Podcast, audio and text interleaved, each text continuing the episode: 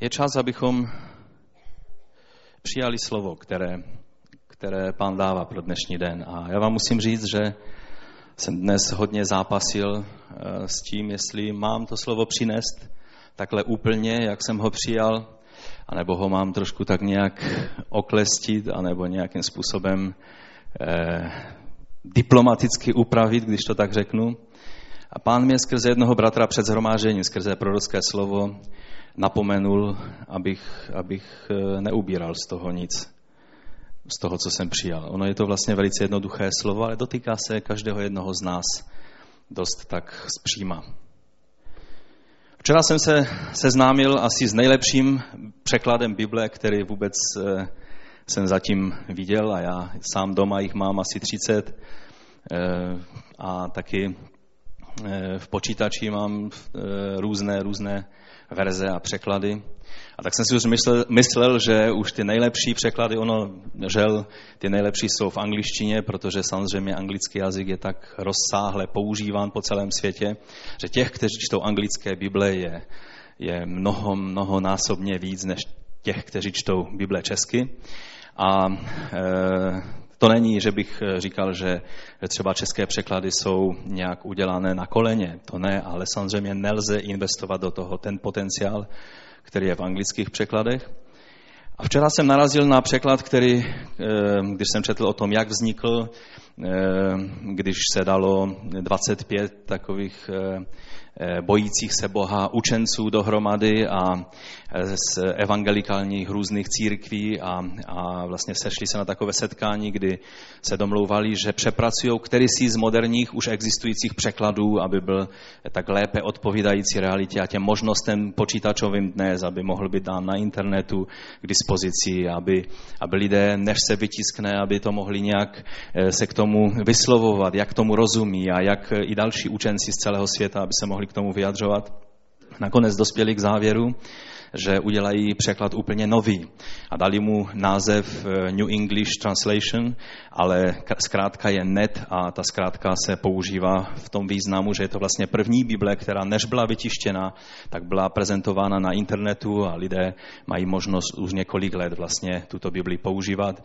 Vy taky eh, máte možnost, když si najedete na stránky Bible.org, tak eh, se můžete s touto Bibli net seznámit a je to skutečně skvělý překlad. A tak jsem se hodně natchnul a říkal jsem si konečně pořádný překlad a Benjamin jede do Ameriky, už jsem se s ním domlouval, že mi tam Bibli v tomto překladu koupí a takové různé, různé věci. A pak jsem četl v tom úvodu eh, toho překladu eh, takové ty věci, eh, jejich, jejich vize, proč ten nový překlad a co tím sledují a tak dále. A, a pak tam bylo napsáno, že existuje jeden překlad Bible, který je ten nejdůležitější. Já jsem tak zbystřil a říkám si, co to bude? Napadá vás, co by to mohlo být za překlad? Víte, je skvělé mít dobré překlady. Je skvělé mít Biblii ve svém rodném jazyce. Pro mě sice čeština není rodný jazyk, ale pro většinu z vás je. Eh, ale je to skvělé, že můžeme mít Bibli v rodném jazyce. Ale ten nejdůležitější překlad, to není, když je Bible převedena z původních jazyků do angličtiny, nebo češtiny, nebo polštiny, nebo eh, do jiného jazyka, ale je to převod Bible do praxe tvého a mého života. A když jsem si to tam přečetl, tak mě to dostalo. Tak jsem si řekl, pane, dej, abych byl tímto překladem. Net Bible je skvělý překlad. Ale dej, aby můj život byl, byl taky dobrým překladem tvého slova. Protože co jiného, o co jiného se jedná, než o to, aby ty myšlenky a pravidla a principy a pravdy a rady a příkazy, aby se mohly stát tělem a životem ve mně a v tobě. Amen? Protože proto se setkáváme, abychom vzdali chválu Bohu, amen, ale abychom dovolili Bohu nás proměňovat skrze své živé slovo, abychom byli takovým tím dobrým překladem. Takže když si vzpomenete na Net Bible, tak si vzpomeňte na to, že máte být dobrým překladem Bible v realitě a v praktickém životě každodenním. Protože můžeme mít ty nejskvělejší Bible a já jich mám skutečně hodně, ale to důležité je, zdá Boží slovo má možnost mít rozhodující vliv na náš život. Takže tolik úvodem a otevřeme si nyní knihu první Samuelovou, jak jinak, že už jsme mluvili z první Samuelovi eh, a tak trochu budu navazovat volně na, na ty předešla kázání. A chtěl bych navázat čtvrtou kapitolou. A tady je napsáno od prvního po desátý verš takto. A já to budu číst z Nové Bible Kralické. Samuel měl slovo pro celý Izrael. Předtím jsme četli, že slovo e, prorocké a vidění nebylo časté, že, že bylo spíš mnohem častější boží mlčení, kdy Bůh nemluvil. A najednou zase byla doba, kdy Bůh začal mluvit k Izraeli skrze proroka Samuele. A zdálo by se, že, že to je skvělý čas, že začalo probuzení. Amen? A ono skutečně začalo. Ale pojďme si přečíst, jak to začalo. Byl to dost bolestivý proces, kterým to probuzení začalo. Samuel měl slovo pro celý Izrael. Tehdy Izrael vytáhl do boje proti Filistin, eh, filistincům, tady už zase se používá zpátky ten překlad eh, ne pelištejci, ale filištinští, takže filistincům. Izraelci se utábořili poblíž Eben Ezeru a filistinci v Afeku. Když se filistinci proti Izraeli sešikovali, rozpoutal se boj a filistinci je porazili.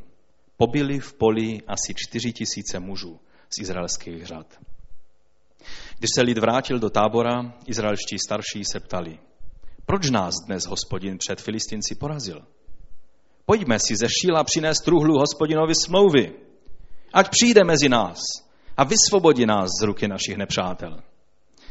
A tak lid poslal do Šila, aby odtamtud přinesli truhlu smlouvy hospodina zástupu, trůnícího na cherubech. S truhlou boží smlouvy šli oba Elího synové, Chofní a Pinchas. Když přinášeli truhlu hospodinovi smlouvy do tábora, všechen Izrael spustil mohutný pokřik, až duněla země. Jakmile ten pokřik zaslechli filistinci, ptali se, co je to v hebrejském táboře za pokřik? Když se dozvěděli, že do tábora přišla truhla hospodinova, dostali filistinci strach. Řekli si totiž, to Bůh přišel do jejich tábora. Běda nám. Říkali, nic takového tu ještě nebylo. Běda nám. Kdo nás vysvobodí z ruky těchto mocných bohů? To jsou ti bohové, kteří byli Egypt všemožnými ránami na poušti. Jen odvahu, zmužte se, filistinci, ať nemusíme sloužit Hebrejům, jak oni sloužili nám. Vzmužte se a bojujte. No a chcete znát výsledek? A filistinci bojovali, desátý verš. Izrael byl poražen a rozutekli se každý domů. Byla to hrozná porážka. Z Izraele padlo 30 tisíc pěších. Mnohokrát jsem už sloužil i tady u nás ve sboru na toto téma.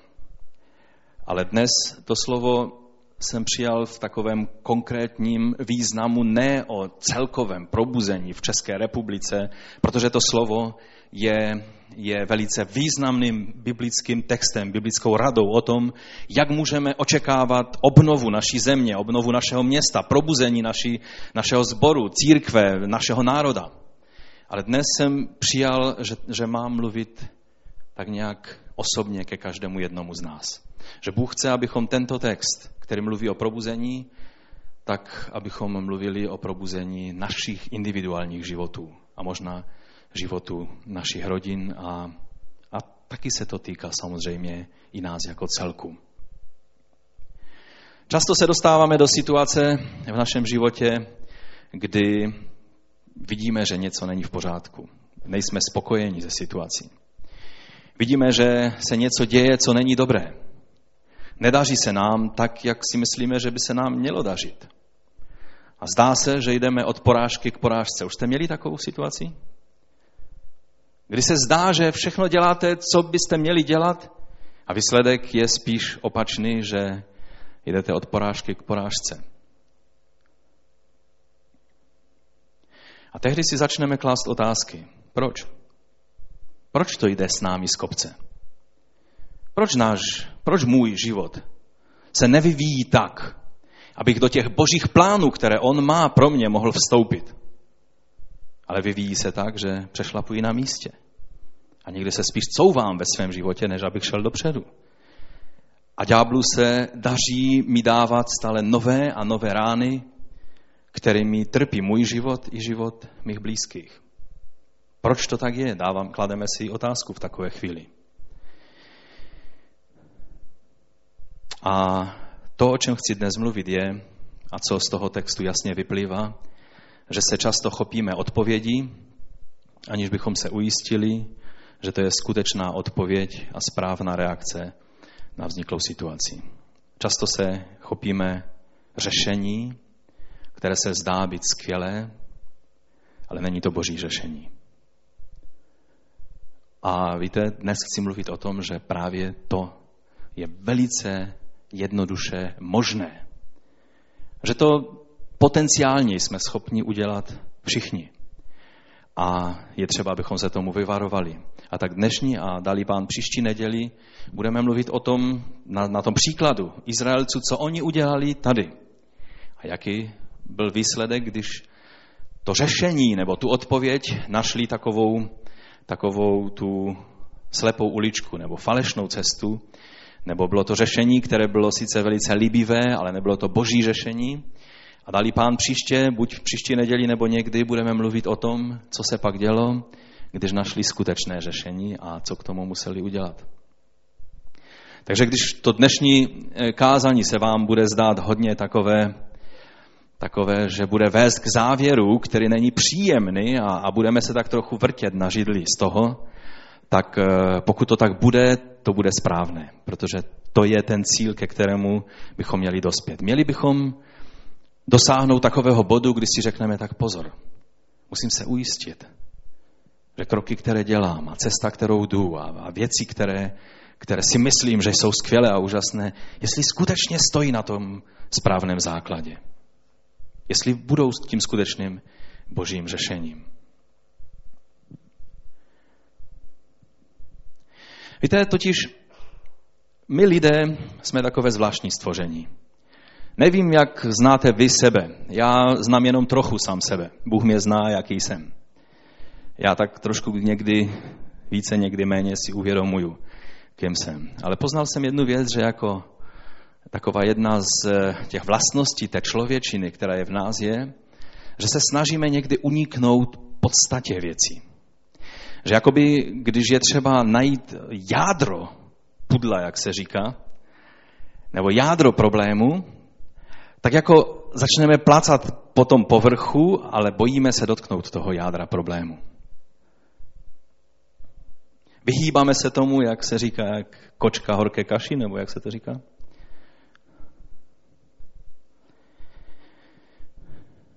Jsem nějaká výjimka, když si uvědomuju, že to není příjemné někdy tak džobnout do jádra problému, když mi Bůh začne odhalovat to, co je skutečným podkladem dané situace a problému, to není příjemné.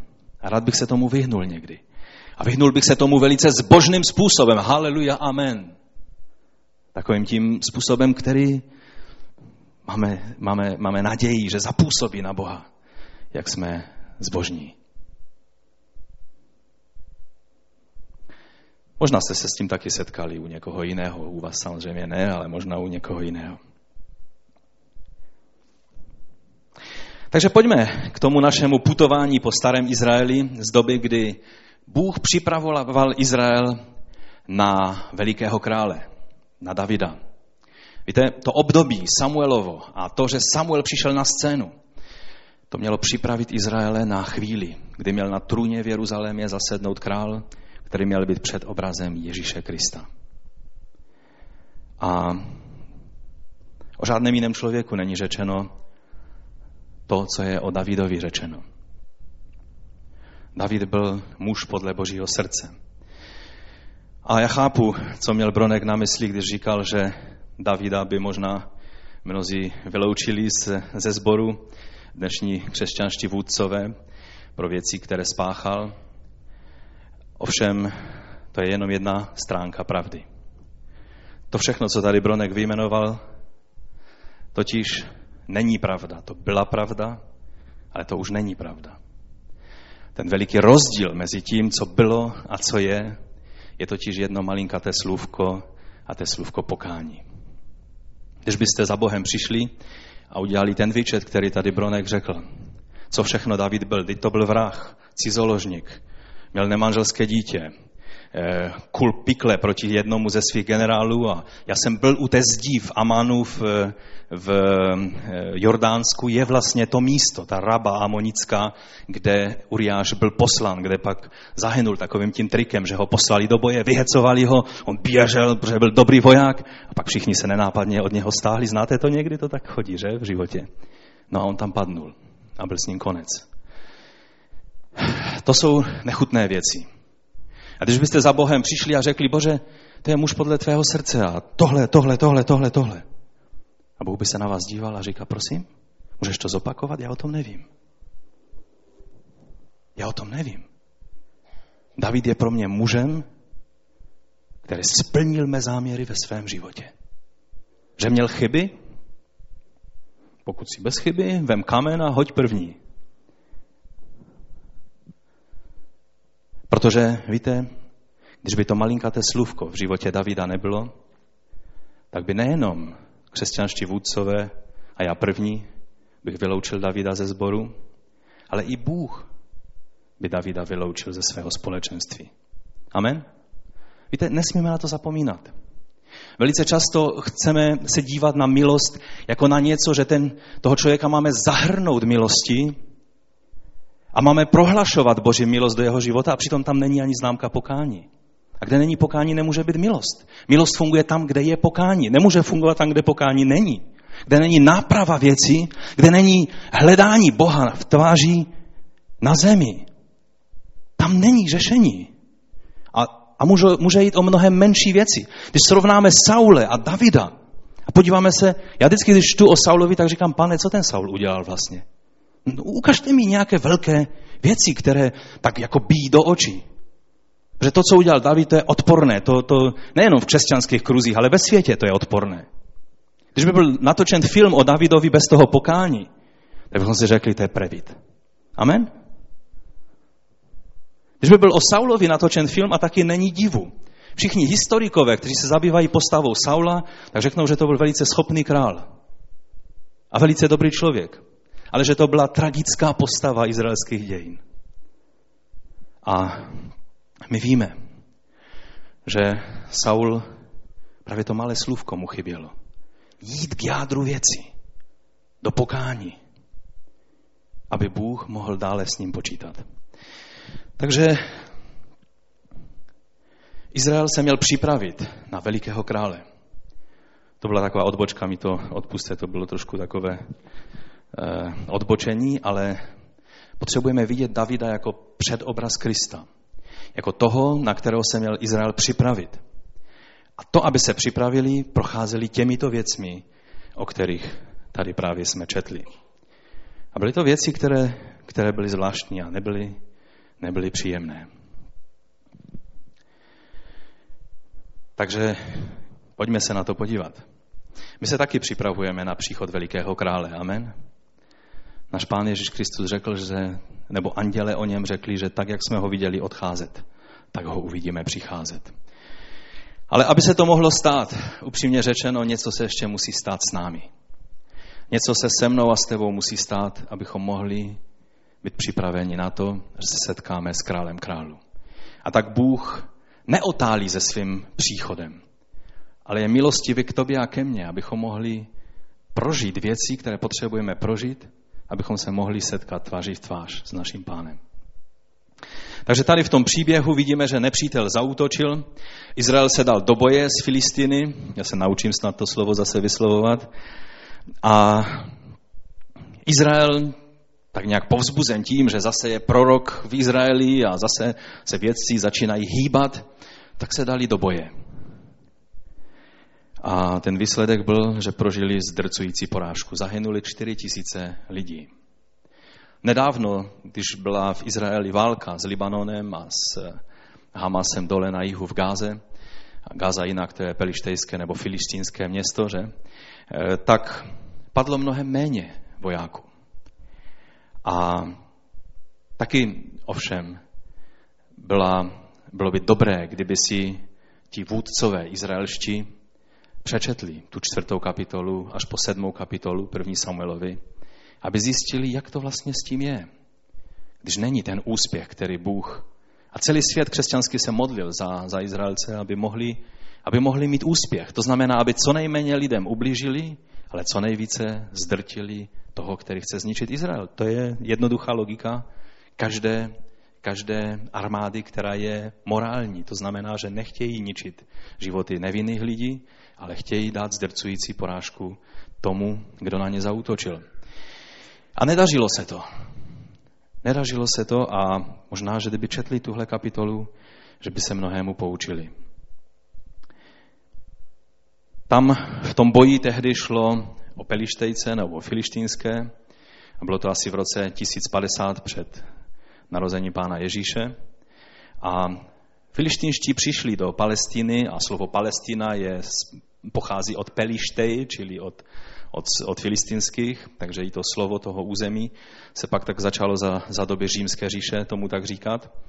Předtím to byl Kanán. A obsadili pět, pět měst na pobřeží. Gáza, Aškalon, Akron, Gad a Aždod. To jsou města, která, hlavní města, která obsadili pelištejci. A byla taková zvláštní situace za doby Izraele, vždycky, eh, toho starého Izraele, vždycky, když Izraelci tak nějak odcházeli z božích cest, tak co se dělo? Filištinští rostli a nabírali na síle. Víte, totiž oni představují svět v nás. Je svět kolem nás a ten leží v područí toho zlého. A samozřejmě díky Bohu, že ta, ten boží obraz ve stvoření a v člověku stále ještě není úplně vymycen a, a tudíž mnohé takové ty dobré věci můžeme kolem nás vidět a taky příroda je skvělá, je nádherná, dokud ji lidé nezničí. Ale, ale svět, systém tohoto světa leží pod mocí toho zlého. Ale pak ještě jeden svět, se kterým musíme zápasit. A to je ten svět, který je v nás. Bible říká, že je ponechal ty, ty nepřátele, kteří, kteří tam zůstali a kteře, které eh, nevymytili úplně před sebou, když vstoupili do Kanánu, že je ponechal, aby byli právě takovýmto indikátorem toho jejich duchovního stavu. A proto to, že ta tvoje tělesnost, to, s čím, s čím zápasíme ve svém životě, že Bůh nevzal a tak nějak neodstranil definitivně, že bys už ani nevěděl, že to je, vírou jsme mrtví hříchu. Ale když nežijeme vírou, a začneme žít tělem, tak co poznáváte ve svém životě? Ta stará přirozenost se má čile k životu, je to tak? To jsou ti pelištejci, kteří se mají čile k životu. A kteří čím hůř na tom jsme my, tím lépe na tom jsou pelištejci. A takhle to platilo vždycky. A dali se do boje a zvítězili. A Izrael utrpěl zdrcující porážku.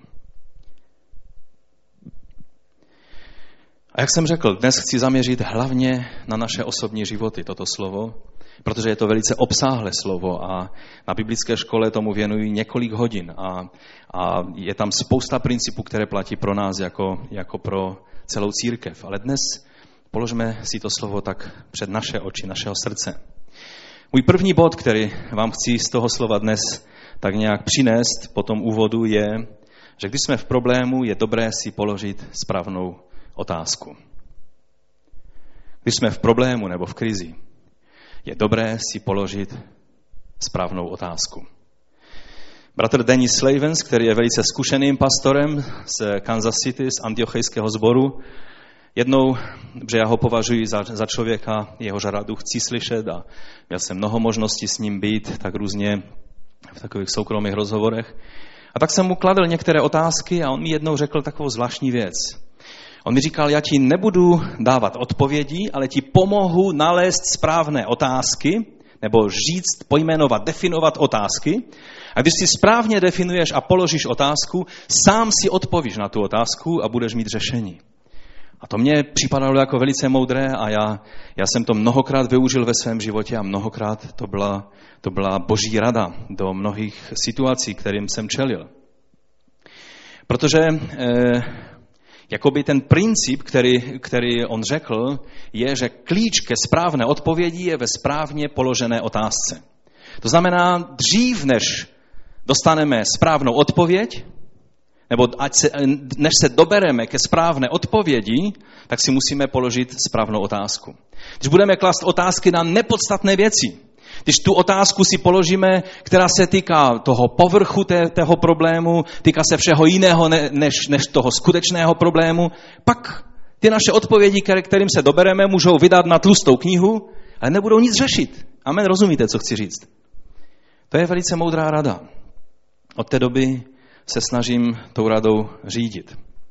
To je ten první předpoklad k tomu, abychom našli řešení v každém problému.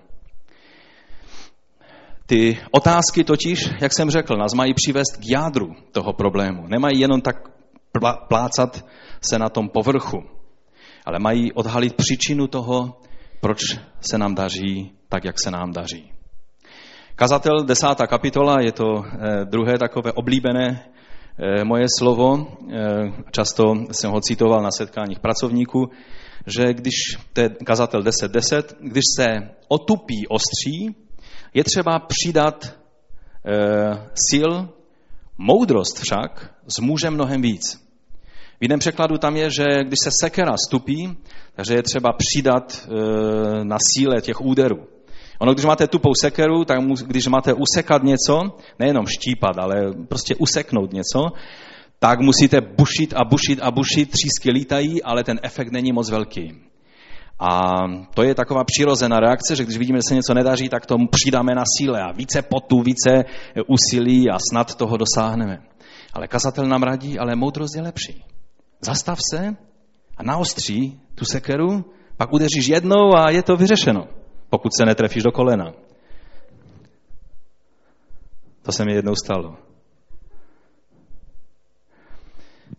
Takže je dobré, abychom Třeba když jsme ve finanční krizi. A kdo by nebyl, že? Než zanevřeš na celý svět, že je k tobě život nespravedlivý a, a že všichni se mají lépe než ty a že i Bůh je nespravedlivý a nevím co ještě, tak je dobré se zastavit a naostřit tu sekeru a, a dotknout se jádra toho problému. Proč mám ty problémy stále znovu a znovu? A možná přijdeš na to, a my jsme jednou museli mít pořádně dlouhou rodinou naradu, anebo, anebo, anebo takovou strategickou prostě setkání, kde jsme přemýšleli, co děláme špatně s našimi penězi. A museli jsme se dobrat některých takových nepříjemných e, e, výsledků a udělat některá rozhodnutí, protože to je důležité v takové chvíli. Takže správné otázky, když si položíme tehdy, zjistíme, že to není tím, že svět na nás zanevřel, Bůh na nás zanevřel, lidé jsou vůči nám eh, eh, špatní a šéf nám nechce přidat a tak dále, ale že prostě nesprávně jednáme s financemi. A tohle je životodárné zjištění, protože když začneme správně jednat se svými penězi, budeme nejenom mít dostatek, Bůh to bude moci žehnat, ale taky budeme moci dávat na boží dílo a zasévat do věčností a nejenom stále z ruky do úst a, a tak dále. Že? Čili to je velice důležité dobrat se k jádru problému.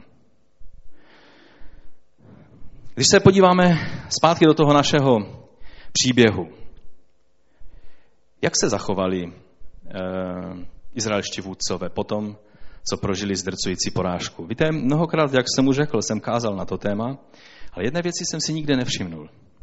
Nějak mi doposud unikala a teprve tento týden, když jsem se modlil a tak přemýšlel a meditoval nad tou kapitolou, tak mě udeřila do očí jedna věc. Co oni, co oni udělali? Jak se zachovali ti vůdcové po tom, co prožili tu zdrcující porážku? Vždyť padlo 4 tisíce jejich bojovníků. Hledali příčinu té porážky?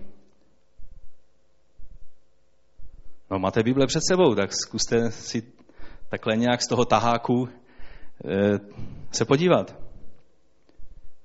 Víte, mě to překvapilo a já, já jsem před váma otevřený. Já bych měl znát Bibli dobře a, a já tak nějak vždycky jsem to tam četl. Ale teprve teď mě na to pan upozornil, oni skutečně hledali jádro problému.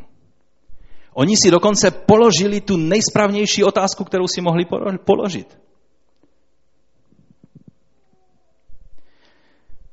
A to mě překvapilo. To dalo trošku trhlinu takové té jistoty toho, co mi Denis radil, že když se doberu ke správné otázce, tak mám zaručenou správnou odpověď. Najednou jsem si uvědomil, ano, to je první dobrý krok, důležitý krok, položit si správně otázku. Ale musí existovat ještě něco víc, protože taky je možné na správnou otázku si vyhýbavě odpovědět. A s tímhle já jsem nepočítal. Starší izraelští hledali příčinu. Řeknu víc, oni ji našli. Zkuste se podívat do toho textu. Jako nenechávejte si nakukat cokoliv. Jako když tady někdo stojí a používá Bibli, tak nemáte vypnout mozek a říct si, no tak 10 minut a pak zase budeme pokračovat. Ale máte zapnout, spozornět a být jak berejští, kteří prostě eh, se sledují a dívají se, jestli je to tak, jak skutečně to Boží slovo říká. Oni nejenom, že hledali tu příčinu, oni ji našli. Verš třetí, počátek třetího verše. Když se lid vrátil do tábora, izraelští starší, čili to nebyla nějaká tetička nebo strejda, to byli vůdcové v lidu. Čili o tom si nedělali klepy někde lidé tam na náměstí, to bylo na správném místě. Ti správní, ti zodpovědní se sešli, aby probrali situaci a aby učinili nějaké rozhodnutí a ptali se, a ta otázka, kterou si položili, byla takováto. Proč nás dnes hospodin před Filistinci porazil? A ta otázka je nabitá správnými poznatky. Oni neřekli, proč nás pelištejci porazili. Oni řekli, proč nás hospodin před pelištejci dnes porazil. Každé slovo je důležité. Proč? To je důležitá otázka. Nás, to znamená, mluvil o, mluvili o Izraeli, o celém Izraeli ale oni se cítili zodpovědní. Nás hospodin, to znamená Bůh, který nás má chránit, který nám zaslíbil, že půjde před námi jako předvoj a bude, nás, bude bojovat za nás. Proč místo, aby bojoval za nás, nás na očích našich nepřátel, neboli před našimi nepřáteli. Místo, aby žál Davidův platil, že na očích nepřátel on postaví stůl, anebo pokryje, eh, přikryje stůl a a bohatě ho eh, naloží, tam je ta myšlenka, že prostě budeš hodovat a nepřátelé budou skřípat zuby z toho, že z toho nic nebudou mít. A tady to bylo opačně. Na očích nepřátel nás hospodin porazil. Úplně ta nejskvělejší otázka, kterou si mohli položit. Oni si uvědomovali, dokonce i to slůvko dnes je důležité, že nás dnes porazil. To znamená, že v minulosti mnohokrát nám dával vítězství. Ale dnes nám nedal vítězství. Proč? Amen? Víte, a to mi dalo hodně k přemýšlení. Můžeme být teologicky absolutně bezchybní a správní. Můžeme mít ty nejsprávnější otázky. Můžeme mít ty nejsprávnější motivace k tomu boji. A přesto jít s vyhýbavou odpovědí a nedotknout se jádra problému. A to je to varování nejhlavnější, které chci před nás dnes položit. Je jedna věc se nemilosrdně podívat pravdě do očí a položit si otázku, co se děje. Je druhá věc si pak upřímně odpovědět a zařídit se podle toho, co jsme poznali a dobrat se ke správnému řešení. To je velmi závažné zjištění. To je klíč k tomu, který by je přivedl k řešení. Víte, když byl Jozue v podobné situaci, jak byl Izrael tady, před nějakým časem, když dobyvali Kanán, hned u druhé bitvy po Jerichu, po tom vítězství Jericha, přišlo město Aj. A, a tam bylo Aj, Aj. Tam se staly věci, které se neměly stát. A když byli poraženi a tam vůbec ne, nepadly 4 tisíce lidí, tam to bylo mnohem jednodušší, ta situace. Ale Jozue padnul na tvář a začal volat k Bohu. A když čtete tu jeho modlitbu, tak si řeknete, Jozue, buď už chlapem. On naříkal, on kvílel jak malé dítě. Vůbec se nedotýkal jádra. On si nepoložil správně tu otázku ze začátku. Ale protože byl upřímný v pokání před pánem, pán mu pomohl, že se dobral k té správné otázce i ke správné odpovědi. A pak, když našli důvod, tehdy to byl Akán, který zhřešil a který vnesl nečistotu do božího lidu. A co to způsobilo? Tu porážku. A oni vyřešili ten problém, i když to bylo velice, jak bychom to dnes nazvali, nepopulární řešení. Je to tak? Víte, ani tehdy kamenování nebylo populární řešení. Díky Bohu, že žijeme v čase, kdy Pán Ježíš řeší naše hříchy a kdy to neřeší kameny těch, kteří nás kamenují. To bylo velice nepopulární, co oni museli udělat, ale Jozue to udělal. A tady vidíme, že Eli, když se dozvěděl o tom, že je problém, řekl mu to jeden starý prorok, řekl mu to mladý chlapeček Samuel, a on řekl, no, tak vždyť je Bůh, tak ať dělá, co chce. Místo, aby padnul na tvář před Bohem, jak jsem řekl minule, a hledal boží řešení. K čemu se obrátil? K boží suverenitě. Bůh je všemocný a je suverénní a udělá si, co chce. Když mě chce zabít, mě zabije. Když mě chce nechat naživu, mě nechá naživu. A já vám chci říct, to je víc muslimské než křesťanské. Muslimové, ti prostě žijí život a nesnaží se nějakým způsobem řešit věci. A hřích ve svém životě už neřeší vůbec, protože oni neví o, o tom, že existuje nějaké řešení na hřích. Když Allah bude chtít, abych přežil, to jsme si uvědomili v Afganistánu, jsme jeli v horách a ten muslim, který řídil auto, brzdy pro něj byl neznámý pojem a stále tam jenom pouštěl takovou hudbu. Říkal, že to jsou stále nové písně, ale znělo to furt stejně. A furt taková, taková nějaká zvláštní hudba. Ale jel, jak by, mu, jak, jak by skutečně chtěl prostě se stát mučedníkem tam zrovna v těch horách. A už nám Georg říkal, ať ho brzdíme, ať mu řekneme prostě vždycky každou chvíli, že, že nemusí spěchat a že ať jede pomalu. Ale oni věří v inšalách, to znamená, že e, Allah prostě všechno řídí a že co ty děláš vůbec na tom nezáleží a když máš přežít, přežiješ, ať brzdíš nebo nebrzdíš. Takže jsme si užili svoje. Víte, křesťané a židé ví jednu věc. Bůh řekl o Níve ten nejstrašnější soud, který mohl říct, ale když všichni padli do prachu a popela a začali hledat Boží tvář, tak Bůh dal milost. A v té boží moudrosti to neznamenalo protiřečení jeho soudům, rozumíte? Když Bůh vyřkl soud nad Eliho rodinou, a pokud by Eliho rodina, Chofni a Pinchas, dokážete si je představit, ležet v prachu a, a volat k Bohu? Dost těžko. Ale kdyby to učinili, Bůh by dal milost jejich rodině. Ale Najednou Eli se stal teologem. Říká, boží suverenita je nedotknutelná, co rozhodne, to se stane. Já na to už nemůžu nic změnit. Velice často křesťané, kteří se stanou vlažní nebo jsou na odpadu od cesty Boží, se obrátí k Boží suverenitě.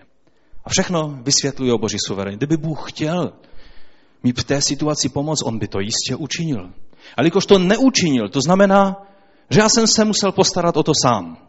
Svým tělesným způsobem. A tak dále, a tak dále.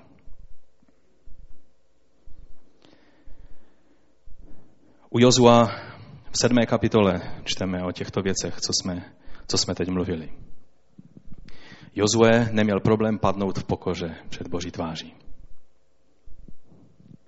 Takže oni měli přesnou teologii příčiny, co se stalo, ale ty závěry, které z toho udělali, nebyly vůbec správné.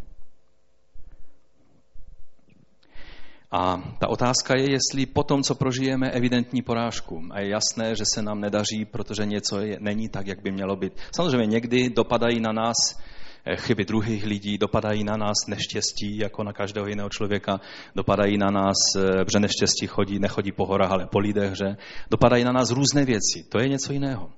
Ale když v situacích, kde víme, že jako boží děti bychom měli být pod ochranou a ty věci se nedaří a stále znovu a znovu padáme do stejných problémů, tak potom je třeba, abychom si uvědomili, že prožíváme evidentní porážku a potřebovali bychom se zastavit a hledat pravou příčinu té porážky. A je otázka, jestli to jsme schopni se zastavit a položit si tu správnou otázku, ale nejenom to, jestli pak dokážeme také hledat pravou odpověď na naši otázku hledat pravé řešení, které se týká jádra problému, anebo jdeme s tím prvním, co se nám nabídne, samozřejmě velice zbožným a takovým tím, tím eh, velice působivým řešením, které nám je po ruce. To nás přivádí k druhému bodu, a to je, že mít správnou otázku a poznání příčiny nám ještě nezaručuje správnou odpověď. Pro mě se musím přiznat, to je nové poznání. A doufám, že nás to všechny usměrní, abychom byli víc ostražití v tom, po jakém řešení sáhneme, když přijdeme na jádro problému. Oni nebyli dost pozorní a pokorní, aby hledali řešení, které by se skutečně týkalo jádra problému. A nebo, nabízí se otázka, byli příliš citliví ke starému, zkušenému, zaslouženému bratru Elímu, aby se nedotkli jeho a jeho rodiny, proto, proto se toho jádra problému nedotýkali. Před co bylo jádro problému? Víme to, nebo si to potřebujeme říct? Řekněme si to tak polopatě a natvrdo. Týká se to lidí, kteří už dávno tady nejsou, takže to můžeme říct tak natvrdo. Když je to mezi námi takhle ještě živé, někdy, někdy hold to není tak jednoduché to říct, že? Co bylo jádro problému v Izraeli tehdy? Chofně a Pinchas. To není, to není složité. A to je jenom polovina pravdy. Chofně a Pinchas, ale to, ta horší část té pravdy je, že jim v tom, co dělali, nikdo nezabránil. A to společně, a to byl Eli, který to měl udělat, a to společně vytvořilo problém a tu situaci, do jaké se Izrael dostal. A možná, že, že oni tak nějak cítili, co je špatně, ale to bylo příliš troufalé se dotknout takovéto věci a proto se toho nedotkli. Teď Elidy, to je, což přece nebudeme, nebudeme sáhat na Eliho a jeho rodinu. Teď, teď, jak bychom dopadli? Dostaneme po prstech a půjdeme pryč.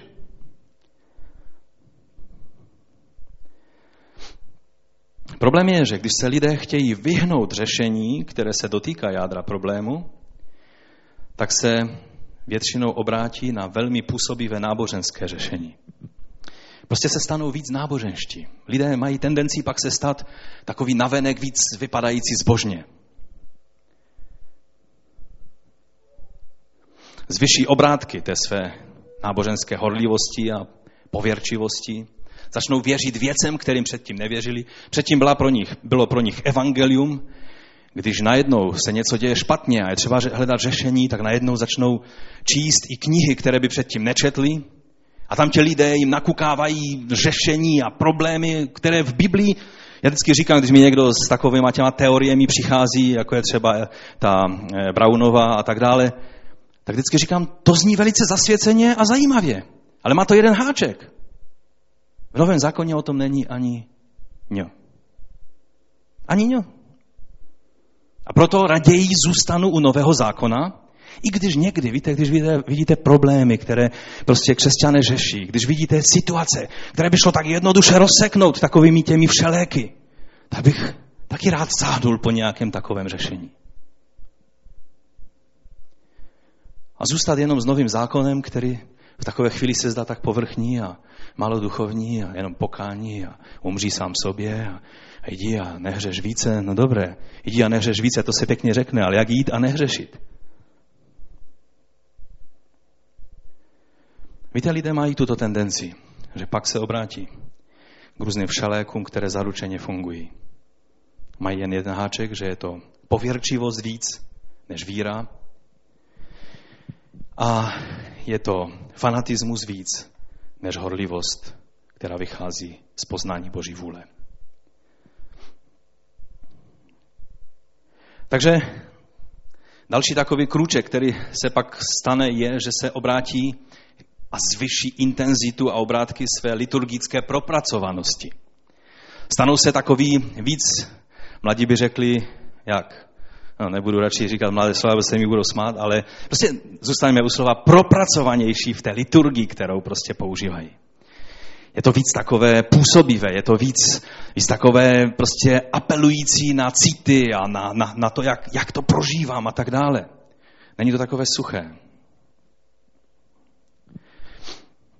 Zvyší se intenzita takového toho charismatického hecování se. Všechno je pak otázka jenom bombastických výroků a, a, a velkých slov a, a toho všeho, protože to jsou věci, které, které, které působí. Jak to tam bylo? Mluvím z Bible, anebo už si vykládám tady svoji nějakou, přižívám své polivčičky. Zkuste se podívat na to. Verš, musím brýle, abych viděl, který to je. Verš pátý. Když přinášeli truhlu hospodinovi smlouvy do tábora, to bylo řešení. Amen. Boha potřebujeme nejenom o něm vědět, potřebujeme ho cítit, potřebujeme ho vidět, potřebujeme to prožívat víc. Takže truhla smlouvy jako, jako, jako, jako vyjádření boží přítomnosti uprostřed božího lidu fyzicky, to je to, co když vememe mezi nás, to bude ono. To je to řešení, bratři a sestry. Zvyšit obrátky toho všeho a vyhecovat se k větším, k většímu nasazení v těch věcech. Všechen Izrael spustil mohutný pokřik, až duněla země. Už jste byli někde, kde duněla země? Já jsem byl jenom v jedné situaci. Nebo ve dvou. U Niagarských vodopadů, tam to bylo přirozené a krásné a je to, je to mohutné. A pak ještě jednou si vzpomínám, když jsem narukoval na vojnu jako řidič tanku a když tanky jezdily, tak země tuněla. A skutečně jste to cítili. To bylo jak v tom eh, Jurassic Parku, jo? když tam ten dinosaurus šel a teď ta voda se takhle třepala. To bylo úplně ono. Tanky jeli a celá země se třásla. Duněla. Vy jste slyšeli hukot té země, jak ty tanky se blížily. A teď přijeli a zabrzdili před váma, teď jste se měli posadit do toho stroje a rozjet to.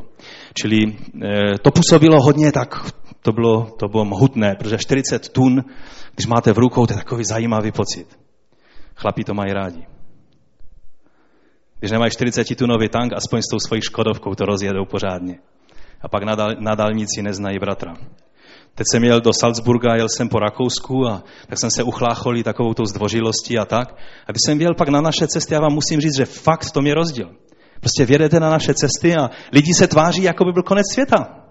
Jako by šlo o život ve všem, co dělají. Takže všechen Izrael spustil mohutný pokřik, až duněla země byli v takové euforii, že to neslyšeli jenom oni navzájem a hecovali se tím, byli v takové euforii, že nejenom Bůh tak na ně hleděl a díval se, co to vyvádějí, ale víte, kdo je uslyšel? Tam v Afeku byli pelištejci. Oni je uslyšeli. A teď si řeknete, začali se jim posmívat a, a takové věci dělat. Co oni dělali? Co dělal nepřítel? Co dělal ďábel? Protože pelištejci představují ďábla, ducha tohoto světa. Co dělali pelištejci v té situaci? Co tam je napsáno? Běda nám. Tam je dvakrát řečeno běda nám. Teď jsou to ti bohové, kteří zlikvidovali faraona. Kým jsme my oproti faraonovi? Nejsilnější říši tehdejší doby. Pelištejci musíme něco udělat. Kdyby znali slovo pokání, tak už by leželi v prachu.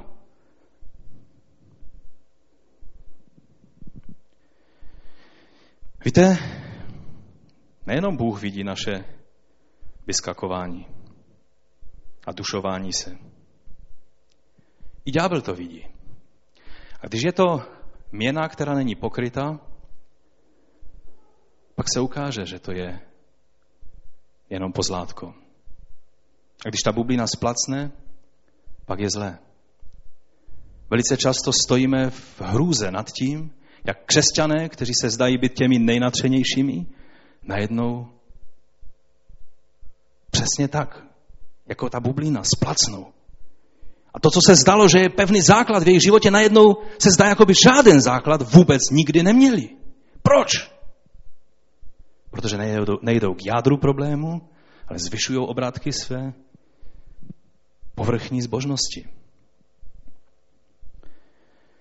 Takže oni vzali skutečně věc za pačesy. Oni skutečně nahnali nepříteli hrůzu. A někdy někteří křesťané se tváří jako, že naším úkolem je skutečně zahnat ďábla do pekla. A tak prostě se chovají tak, jako by prostě ďábel na, ty naše, na ten náš způsob prostě toho, toho, toho zahánění fungoval tak, až zaleze někde do pekla a už nikdy nevyleze. Já vám chci říct, že víc na ďábla působí pokorná víra, Když si na křižovatce ve svém životě a ďábel teď ti říká, no ale teď zaručeně musíš jít vlevo. Vlevo ti říkám, vlevo. Amen, in Jesus name, vpravo. A jdeš, i když ti to nepřináší žádný užitek, ale víš, že je to boží cesta. To na ďábla zapůsobí tisíckrát víc, než to, co jeden chlapec si udělal, že si napsal na, na svoje tenisky, že jsem e, prostě nad ďáblem a že skáču po ďáblovi a prostě předváděl to tím způsobem, že dupal, kolik to dalo nohama a říkal, že ďábel je pod jeho nohama. Ďábel je pod mýma nohama a tvýma nohama tehdy, když uděláš rozhodnutí podle božího slova a ne podle ďáblovy rady. To je jednoduché pravidlo. Amen. No, takže oni na ty pelištejce udělali dosti velký dojem. Dokonce udělali velký dojem na sebe sama. A to už je co říct. Někdy můžeš udělat dojem na všechny, ale ty sám v srdci víš, že, že to není až tak divoké. Amen? Ale oni byli tak daleko, že, že byli sami ze sebe nadšení.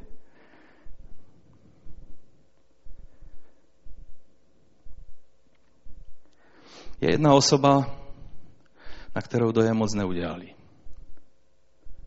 A to je Bůh.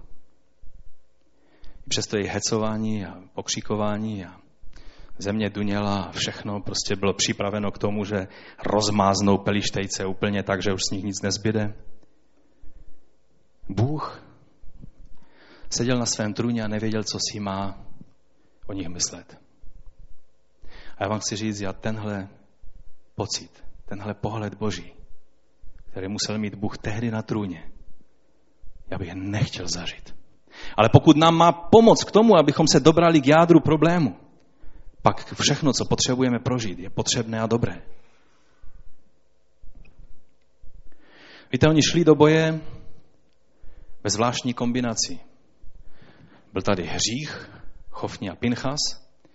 O nich je napsáno, Oni nešli někde vzadu, tak jako, že by se styděli, no promiňte, my taky sice nejsme zas takový křesťané, ale my tady taky budeme, jo? Víte, kde oni byli? Když se nesla truhla smlouvy, tak tam je napsáno, a Chofně a Pinchas byli u truhly smlouvy. Oni byli u toho. Nevíme, jestli to přímo nesli, to asi ne, ale oni byli přímo u toho. Řekli bychom si, ty, ty, to je, jak oni to mohli nevidět, jak si mohli neuvědomit ty věci. Ono se vždycky lépe vidí na situaci toho druhého, než na své vlastní. Amen? Není-liž pravda. Takže oni šli v kombinaci hříchu a velmi intenzivní, takové té moderní, charismatické zbožnosti. A víte o tom, že naše chvály a hulákání nemají žádnou větší hodnotu?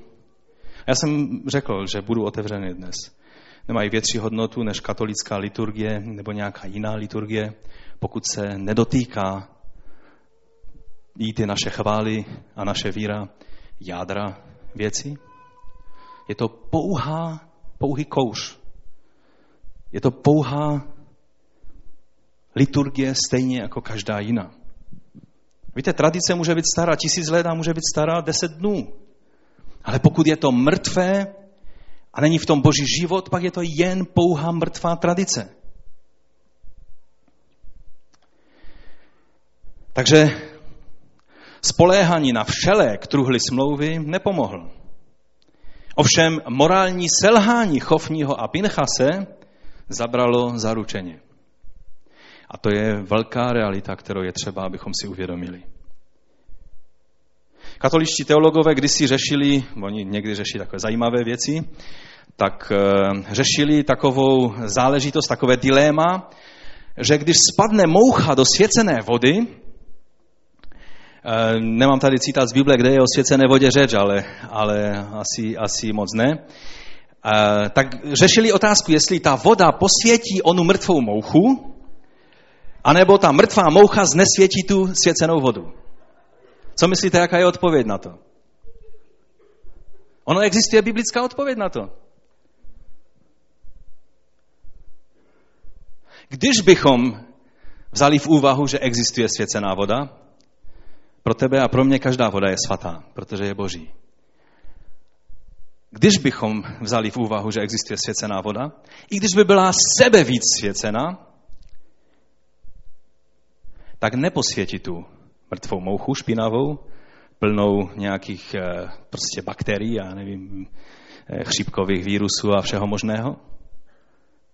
Ale ta moucha znečistí tu vodu. Je to tak?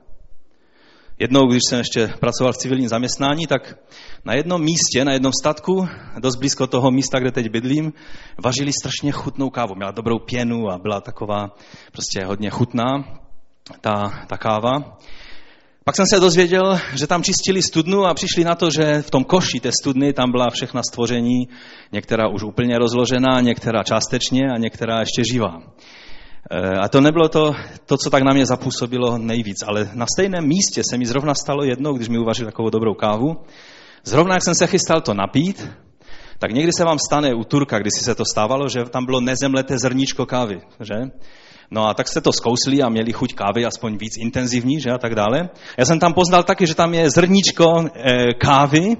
E, myslel jsem si, že to je zrníčko kávy, tak jsem to zkousnul a ona to byla taková pořádná velká moucha. Já to dilema, jestli ta káva posvětila tu mouchu, nebo ta moucha skazila tu kávu, mám vyřešenou na dosmrti. To vám zaručuju. Ale ono na to je biblické slovo. Ageus, druhá kapitola, anebo nejdříve ještě skazatele z deváté kapitoly. Moudrost je lepší než válečné zbraně, jediný hřích ale kazí mnoho dobrého. Amen? Ageus, druhá kapitola. Kdyby někdo nesl svaté maso v cípu svého šatu, svaté maso to je něco jak svěcená voda, e, a dotkl by se tím cípem chleba, kaše, vína, oleje nebo jakéhokoliv jídla, bude to tím posvěceno? Kněži odpověděli nikoliv a měli pravdu. I řekl Ageus, a kdyby se někdo poskvrněný mrtvolou dotkl něčeho z těchto věcí, poskvrní se to tím? A kněži odpověděli, poskvrní a měli pravdu.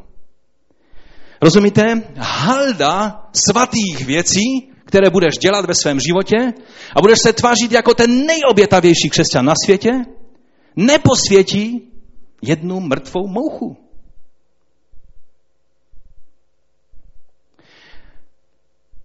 To je ta pravda, kterou je třeba, abychom si uvědomili ve svých životech. Že pokud zjistíme, že v našem životě je něco, s čím Bůh nemůže souhlasit, a víte, já stále teoretizuji a zůstávám na takové té obecné rovině, protože chci, aby každý jeden z nás, abychom šli k věcem, které se týkají nás. Já vím, že teď máte tendenci myslet, o, teď se to týká zboru a tam toho a tam církve a národa. Zkus nechat národ, církev, zbor na pokoji a podívej se do svého vlastního srdce. A zkus tu mrtvou mouchu hledat tam. Protože to, co Bůh chce, aby nám mohl dát vítězství, a samozřejmě těch všech věcí, které jsem vyjmenoval, se to týká stejně tak. Ale dnes to, co chci, abychom, jaký závěr abychom udělali, je, abychom se postavili jako Bohuš, Honza, nějaká Janka, eh, Zdenka, František, eh, eh, Jakub a já nevím, prostě jako jednotliví lidé před boží tvář. A řekli, pane, já nechci uhýbat. A chci se podívat na jádro problému. Proč nejsem tam, kde jsem měl ve tvém plánu být? Proč nejsem na té cestě tam, kde jsem už měl být? Tak apoštol Pavel řekl korinským, už jste podle toho času, který uplynul, měli být učitelé. A jste stále mimina, kteří cucají mlíko a stále chtějí poplacávat po zádech a už čo, ano, jsi spasen, jsi v pořádku, ano, jenom vydrž, vydrž nějak to do toho nebe, dokážeš. A toto je pravda, kterou věřím, že pán před nás dnes postavil.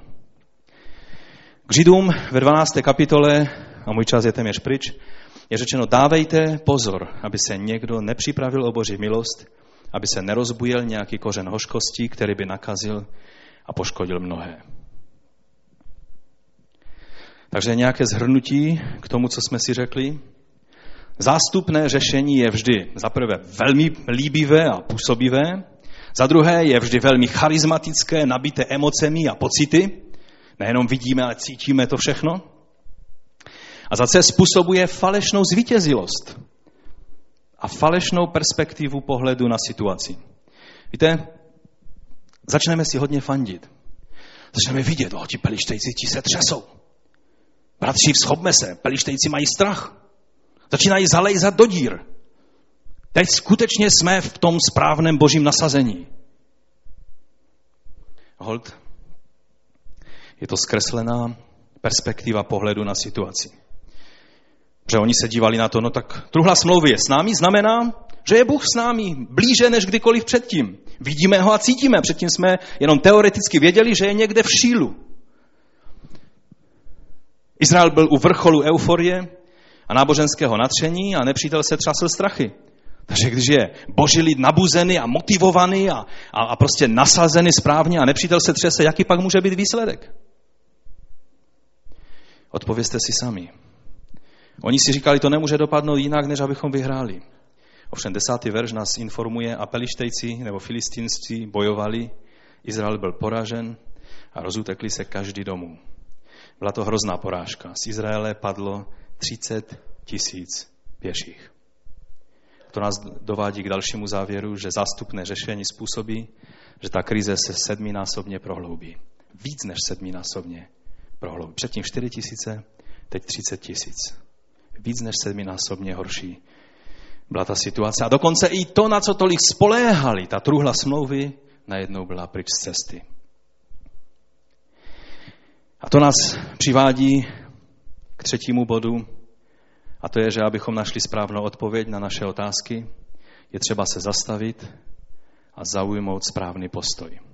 Postoj trpělivosti, za druhé postoj pokory a za třetí je třeba být ochoten udělat i nepopulární kroky. Víte, líbivé kroky, takové ty méně bolavé, ty jsme ochotni dělat. Ale někdy nás to přivede k závěru, že musíme něco udělat, co se bude týkat, co otřese některýma věcma, které bychom nerádi pohnuli.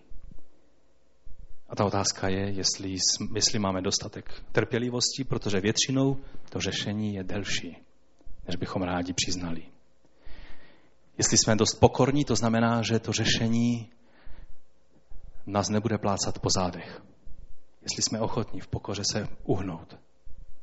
A za třetí, když zjistíme, že je třeba něco udělat, či jestli budeme mít dostatek víry a odvahy skutečně ten krok udělat. Vemme si to sebou domů. Modleme se za to a přemýšlejme. Situace, o kterých víš, že jsou citlivé a bolavé ve tvém životě, z boží milosti dotkni se těch věcí. A pros pána o moudrost, abys měl ty tři postoje, aby se mohl dobrat k řešení. A důležité poznání na závěr, Bůh nás nakonec ke správné odpovědi dovede. Ale je třeba dodat, že to pak většinou velmi hodně bolí. Chofni a Pincha zemřeli, Eli zemřel, když se o tom dozvěděl, manželka Pinchasova při porodu umírala, porodila syna a když ji povzbuzovali, že má syna, tak ona byla schopná říct jenom jedinou věc. Nazvěte, nazvěte ho, dejte mu jméno Ichabod, což znamená žádná sláva, protože sláva odešla z Izraele. A ve skutečnosti to nebyla boží sláva, která opustila Izrael. Kdo koho opustil? Položme si tu otázku. Kdo koho opustil? Boží sláva Izrael? A nebo Izrael opustil Boží slávu? Po této bitvě se to samozřejmě stalo mnohem víc zřejmé. Ona myslela na svého manžela, na svého tchána a proto řekla, že sláva, je to v 4. kapitole 21 až 22, řekla, sláva se vytratila z Izraele, boží truhla je pryč. Ostaňme k modlitbě. Je čas, abychom si položili tu otázku před pánem. Příště možná budeme mluvit o tom, jak si použil Bůh Samuele k tomu, aby skutečně se dobrali řešení té situace. Ale dnes jsme přijali varování, které věřím, že přijmeme a neuhněme předtím na takové ty vody toho, no, je to slovo dobré pro tamtoho a tamtoho a pro církev a zbor a tu denominaci a tam tu denominaci. Zkusme nechat dopadnout to slovo na můj a tvůj život. A ty mrtvé mouchy, které znečišťují tu vodu, nebo ten olej, nebo to maso, které mělo být obětováno. Zkusme je odhalit skrze Boží milost a dovolit Pánu, aby nás provedl tím očišťujícím procesem. Abychom neměli prázdnou zvítězilost, ale vítězství víry. Abychom neměli hecování, jakékoliv, třeba i charismatické, ale abychom skutečně byli lidmi, kteří chodí pod pomazáním Ducha Svatého. Aby věci, které se dějí, abychom řešili takovým způsobem, jak řešil Jozue, a ne jak je řešil Eli, jak je řešili ti starší. Abychom na otázky, které si správně položíme, abychom měli dostatek odvahy a bázně a pokory, najít i tu správnou odpověď. Pane, já tě prosím o to, pomoz nám. Pane, já tě prosím, abys nám pomohl především přijmout to slovo, i když není povzbudivé. A přivádí nás to až k takovému stavu, kdo obstojí před tebou. Pane, my víme, že neobstojíme o vlastních silách, ale ty máš moc nás dovést až do vítězného konce. A tak nám pomoz, abychom, abychom nad věcmi, které vidíme ve svém životě, nemávli ruku a neřekli, no když Bůh mi nepomůže a neuhýbali před řešením, ale skrze tvou milost řekli, já chci řešit věci, které byly neřešeny v mém životě. Já chci opustit každé neodpuštění, chci opustit každou hořkost, Chci opustit každý hřích a každou nečistotu. Chci opustit to vše, co mě, co mě stále znovu a znovu hází zpátky na té cestě za, za naplněním Boží vůle v mém životě. Nebudu se zlobit ani na druhé bratři, ani na sestry, ani na, na nikoho jiného za to, že se Boží vůle zatím neměla možnost naplnit v mém životě, ale uvědomím si, že to je můj stav před tebou, pane, který brání tomu, aby se tvé záměry mohly v plnosti rozvinout. A tak očekáváme na tebe, pane, pomoz nám. Pomoz nám uvidět věci ve správné perspektivě. Pane, nechceme se tolik zajímat o to, jaký dojem děláme na jiné a na nepřítele a na sebe sama, ale záleží nám na tom, jak se na to všechno díváš ty. Pomoz nám uvidět ty věci z tvé perspektivy. Jako říká tvé slovo, když se zmodlil, abychom my byli tam, kde jsi ty. Abychom mohli vidět věci z tvého úhlu pohledu. Pomoz nám, pane. Prosím tě o to do svého života. Pane, ty víš, že tak jako každý člověk zápasím s věcmi, které chtějí mi uhýbat ten pohled na jádro věcí a, a někdy přijmu takovéto povrchní řešení, i když cítím, že tam hlouběji je je pravda. Tak tě prosím, pomoz mi, abych se nikdy nespokojil s tím povrchním řešením, ale dovolil ti jít do hloubky a do jádra každé věci a každého problému. Pomoz mi i ve sboru, pane, tímto způsobem. Já tě prosím, pane, o to, o každého jednoho z nás. Chceme prožívat tvoji obnovu, tvé věci čerstvé a nové. Pane, pomoz nám, abychom začali pěkně po pořádku. Já ti děkuji, pane, za tu chvíli, kterou jsi nám dal dnes a tak dej, abychom učinili správné závěry z toho, co jsme dnes slyšeli. Ve jménu Ježíše Krista. Amen.